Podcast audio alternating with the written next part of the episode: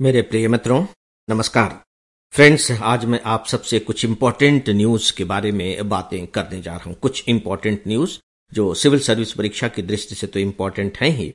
दूसरे मैं समझता हूँ कि जो अदर कॉम्पिटेटिव एग्जामिनेशन है, उनके लिए भी इक्वली इंपॉर्टेंट है। पहली खबर आप लोगों ने अखबारों में पढ़ी है। और वो ये कि हमारे जो पूर्व डिप्टी पीएम रहे हैं, लाल कृष्ण आडवाणी जी, जो भारतीय जनता पार्टी के बहुत ही वरिष्ठ राजनेता हैं, उन्हें भारत रत्न देने की घोषणा की गई है, जो हमारे देश का सर्वोच्च नागरिक सम्मान है, भारत रत्न। सच पूछे तो मुझे ये खबर सुनकर के व्यक्तिगत रूप से बहुत खुशी हुई। मैं राजनीतिक विचारधारा के आधार पर यह बात नहीं कह रहा हूँ, वो कुछ भी हो सकती है। इस आधार पर कह रहा हूँ कि लाल कृष्ण आडवाणी जी के राजनीतिक जीवन को महसूस करने और देखने का बहुत लंबा समय मुझे मिला है। ये मेरा सौभाग्य रहा है कि मैं व्यक्तिगत रूप से भी उनसे मिला हूँ। वे जितने सरल हैं, जितने सहज हैं, जितने आत्मीय हैं, जितने पारदर्शी हैं और जितने ऑनेस्ट हैं, वो अद्भुत है। सच पूछे तो कभी कभी जब मैं उनकी ओर देखता था तो मुझे यकीन नहीं होता था कि ये वही राजनेता हैं जो अपने ज़िंदगी के चौदह साल की उम्र से लेकर के अभी तक पॉलिटिक्स में है, राजनीति के केंद्र में है और सच पूछे तो इतना साफ़ सुथरा जीवन जी रहे हैं। योग्यता के बारे में तो कोई प्रश्न ही खड़ा नहीं होता। दूसरी खुशी मुझे इस बात को लेकर के हुई कि वो अभी 97 ईयर्स के हैं। कितना अच्छा होता है ना कि यदि किसी को भारत रत्न जैसे सम्मान देने की घोषणा उनके जीवित रहते हुए ही कर दी जाए? नो डाउट कि मरणोपरांत दिए जाने पर भी उस व्यक्ति का नाम इतिहास के पन्नों में दर्ज तो हो जाता है। कुछ ही दिनों पहले कर्पूरी ठाकुर जी को भारत रत्न सम्मान देने की घोषणा हुई, जो बिहार के चीफ मिनिस्टर रहे हैं। मरणोपरांत उन्हें पुरस्कार दिया गया और अभी वो सौ वर्ष के हुए हैं। तो ठीक है, इतिहास में तो नाम दर्ज हो गया, लेकिन उनकी जीवित स्मृति में नाम दर्ज नहीं हो सका। काश की कुछ ऐसा होता। तो दोस्तों, ये मेरे लिए दूसरी बड़ी खुशी की बात है। यहाँ मैं एक बात ज़रूर कहना चाहूँगा, जो हमारे सिविल सर्विस एग्जामिनेशन की तैयारी कर रहे हैं उन स्टूडेंट से। देखिए, जब कभी भी कोई भी राजनीतिक घटना घटित होती है, इसे आप राजनीतिक घटना के तौर पर भी ले सकते हैं, इसे आप सांस्कृतिक घटना के तौर पर भी ले सकते हैं, जिस रूप में भी आप लेना चाहें। तो एक तरफ़ है व्यक्ति और दूसरी तरफ़ है विचारधारा। सिविल सर्वेंट के रूप में आपको एक तटस्थ दृष्टि लेकर चलना चाहिए। विचारधारा है उसे सहमति हो सकती है, असहमति हो सकती है, लेकिन व्यक्ति का जो अपना चरित्र होता है, वो एक अलग विषय होता है। इस तरीके से जब आप किसी घटना के बारे में विचार करेंगे तो मुझे लगता है कि जो आपकी लाइन होगी सिविल सर्विस परीक्षा में पूछे गए प्रश्नों के बारे में निष्कर्ष निकालने की, वो ज़्यादा परफेक्ट हो सकेगी।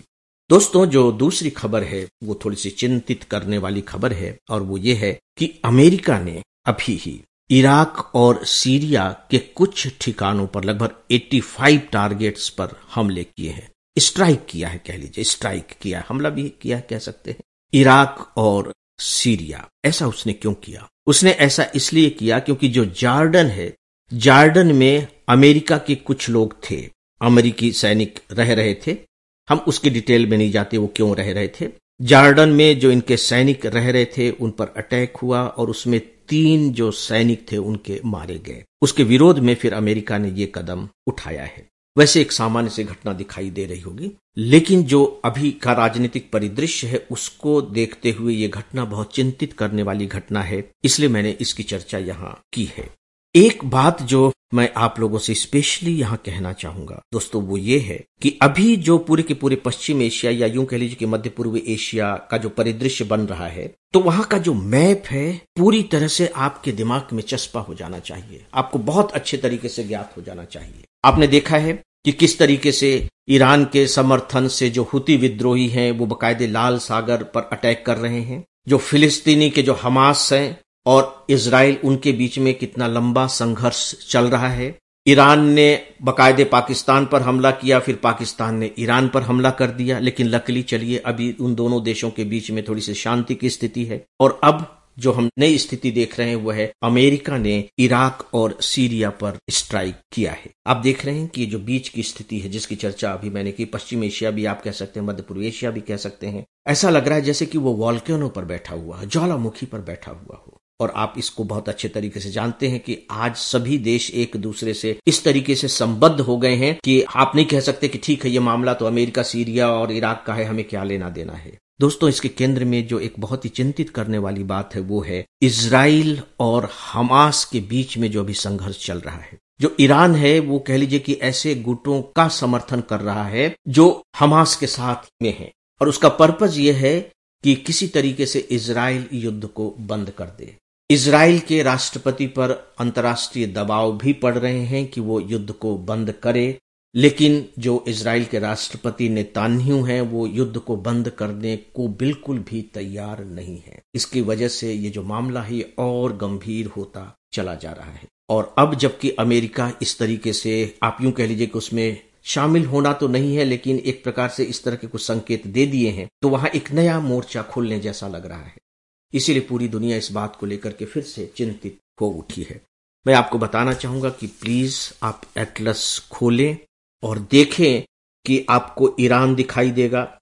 ईरान के ठीक वेस्ट साइड में आपको सीरिया दिखाई दे जाएगा, जिस पर अभी अटैक किया है, और इसके बाद आपको उसी के नीचे जॉर्डन दिखाई दे जाएगा, और इनके बीच में इराक दिखाई दे जाएगा। Iraq, Syria, Jordan. कम से कम इन तीन देशों के नाम अभी मैंने लिए हैं। इनकी लोकेशन आपको मालूम होनी ही चाहिए, और फिर आसपास का जब आप एरिया देखेंगे तो आप पाएँगे कि किस तरह से काला सागर भी है यूक्रेन भी वहाँ से बहुत दूर नहीं है, टर्की भी लगभग लगभग सटा हुआ ही है तो एक परिदृश्य आपके दिमाग में ऐसा बनेगा जो आपके अंदर एनालिटिकल पावर डेवलप करेगा। और इसी एनालिटिकल पावर की ज़रूरत सिविल सर्विस एग्जामिनेशन के लिए होती है, चाहे वो प्री हो या मेन्स हो जिस दिन ये तीसरी आँख आपकी तैयार हो गई आप आश्चर्यजनक रूप से पाएँगे कि जो प्री के पेपर्स होते हैं और जो मेंस के पेपर होते हैं, वे आपको उतने कठिन अब नहीं लगेंगे। मैं ये तो नहीं कहूँगा कि वो आपको सरल लगने लगेंगे, लेकिन इतने कठिन नहीं लगेंगे, इतने अजनबी नहीं लगेंगे कि अरे यार, ये कहाँ से पूछ लिया गया? हम इसका उत्तर कैसे दें? आउट ऑफ़ सिलेबस आ गया।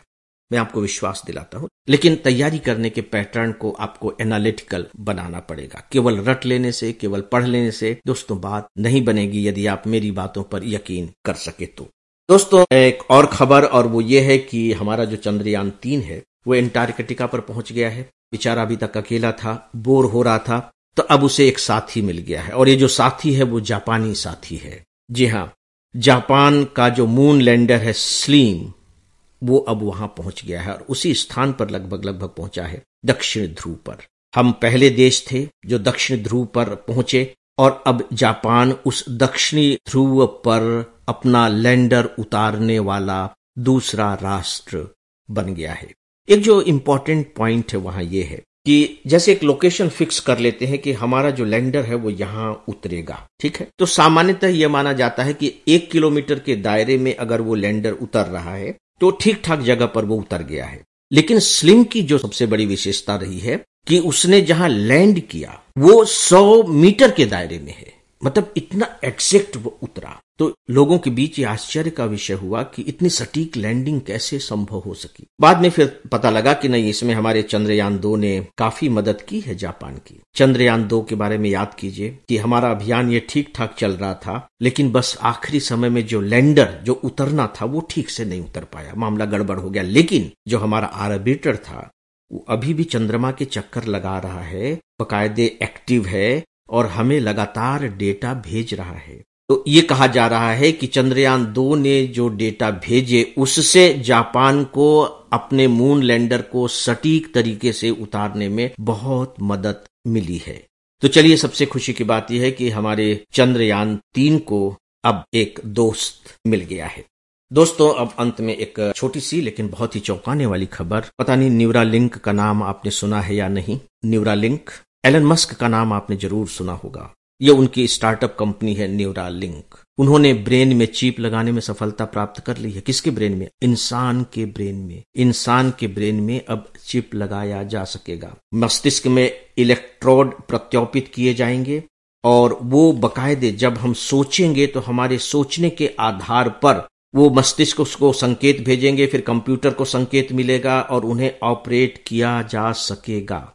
लेकिन जो सबसे बड़ी बात है वो ये है कि न्यूरालिंक के प्रयोग से आगे जाकर जो पैथोलॉजिकल और जो न्यूरोलॉजिकल बीमारियाँ होती हैं, उनकी पहचान की जा सकेगी और उनका उपचार भी हो सकेगा। याददाश्त चले जाने की जो समस्या होती है, जिसे हम एक प्रकार के अल्जाइमर कहते हैं, उसका भी इलाज हो सकेगा। साथ ही डिप्रेशन और एंजाइटी जो अभी की बहुत बड़ी बीमारियाँ उभर रही हैं, उनके भी उपचार में मदद मिल सकेगी। कितनी अद्भुत बात है ये। तो दोस्तों, ये थी कुछ महत्वपूर्ण खबरें। न्यूज़पेपर की क्लिपिक्स आप सबको प्रोवाइड कर रहा हूँ। ईमेल लिखने वाले सभी मित्रों को धन्यवाद देता हूँ। और इन्हीं में से एक दोस्त है हमारे, महेंद्र चावड़ा जी, जोधपुर, राजस्थान से। उनके प्रति बहुत बहुत आभार व्यक्त करता हूँ और इसी के साथ ही आज के इस डेली ऑडियो लेक्चर को यही समाप्त करने की इजाज़त चाहता हूँ। नमस्कार।